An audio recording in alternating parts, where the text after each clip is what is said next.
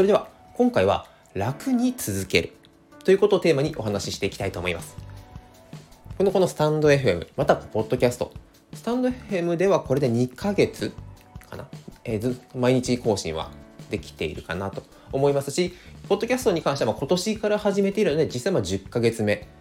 ところどころまあ抜けはあるんですけど、ほぼほぼ毎日配信と同じぐらいの本数を上げてるかなというふうに、えー、なっております。そうすると結構皆様からなんでそんな毎日上げれるのでしたり、もう上げることがちょっとしんどいというご相談をいただくことが多いです。でリアルでも僕の場合は年齢がまだまだこう若造だということもあるのか、今からこう起業したいというよりも学生の方から結構ご相談いただいたりとか、どうやってこう会社員じゃない働き方をっていう相談をいただいたりするんですが、そこでまあ一つこういう音声配信または エスエヌエス ということをお伝えするんですが、決まって皆さん言われるのが、そんなに毎日配信はちょっとネタがなと、またはこう同じような配信をしてしまうことによって相手に飽きられるんじゃないか。確かにこの悩みって僕もずっと抱えていましたし、皆さんもそういった悩みを一部抱えていらっしゃる方もいるんではないでしょうか。もうこの中でいやそんな悩み突破したということ方がいらっしゃればぜひ教えていただきたいです。まあ、その中でそんなんですね、まあ、トップ配信者さんのようなところまでまだまだいけていない自分ではありますが、僕なりにですね工夫していることについてお話ししていきたいと思います。それはですね、僕が気をつけているのは、もちろん聞いてくださる方にどんな有益な情報になるのか、どういった悩みに対してまあ伝え方、言い回しが響くのかということはもちろん考えるんですが、一番大事にしているのは自分がこう成長できる、または自分の記憶、頭にしっかり定着できるという自己学習の一部としてこの音声配信を行っています。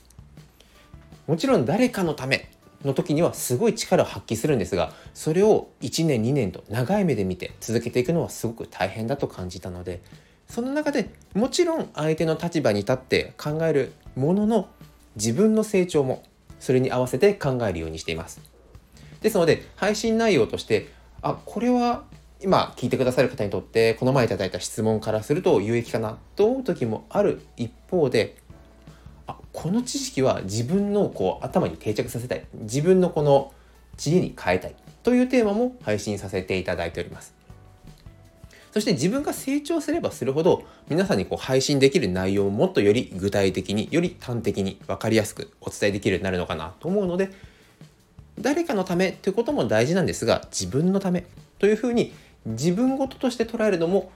長く続けられるコツになるんじゃないのかなというふうに感じます。で結構ですね、トップ配信されてらっしゃる方でしたり、もう本当にこう音声以外に YouTube とかも上げられる方の話をいろいろ聞いたりすると、結構始めたきっかけって自分の記憶の定着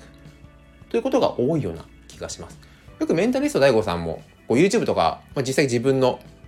自分の媒体持ってますもんね。アプリも開発されている方なんですが、当初は自分の知識の、えー、定着のためにこう一人で、えー、覚えたい知識を口に出していたところ、だんだんだんだんそれが相手が本、えー、独り言から相手が猫になり、それがそのまま配信という形になって現在に至るという話を聞いたときに、あ、そういうスタートの仕方もありなんだなというふうに感じます、まあ、感じますというか感じたので、僕もですね、自分の成長と聞いてくださる方というふたつの、えー、思考でテーマとか、えー、考えるようにしています。そしてまた知識、話した内容が実は違うんじゃないのかとか、もっと新しくバージョンアップされた内容があるんじゃないかというご不安をいただくの相談をいただくこともあるんですが、これもですね、まあ、科学は日々進化しているということで自分なりに、えー、折り合いをつけております。えー、いろんなデータを集めていろんな根拠を作って発表している科学的なこう証明、科学的な根拠というものも日々さまざまな研究がされているので、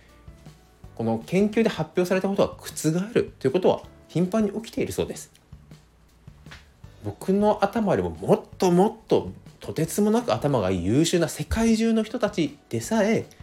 考えていた根拠、考えていた理論というのは日々覆ったりとか新しい発見があるであれば、自分が ひゃくパーセント 正しい放送というのは基本的 ひゃくパーセント っていうのはもう不可能な世の中。ここまで情報が溢れて自分でも探すことができる、逆に情報がこっちに来てくれるような時代になってきたので ひゃくパーセント は無理であれば、そこはもう素直に認めて、間違えた、または新しくバージョンアップされたということがあれば、それもまた改めて配信し続ける。そのためには日々勉強も大事なのかなというふうに考えております。えー、どうまあ、どうでしょうかという言い方も変なんですけど、いかがでしょうか。毎日配信することが大変だ、ネタを考えるのが苦しいという方の一つの参考になればなと思いまして、今回のテーマにしてみました。長く継続するポイントとしましては、振り、えー、一つ目は自分の成長、自分のためとして配信もしてみる。そして二つ目、正しくなくても新しく知識やバージョンアップ更新されたであれば、それは正しくそういう理由も根拠も合わせて発表していく。そこは無理に、いやこういう理由で正しいからというふうに自分を守るのではなくて、知識は日々バージョンアップするものというふうに考えていく。この以上で考えていくと少し楽になるのかなと思ったので、いかがでしたでしょうか。また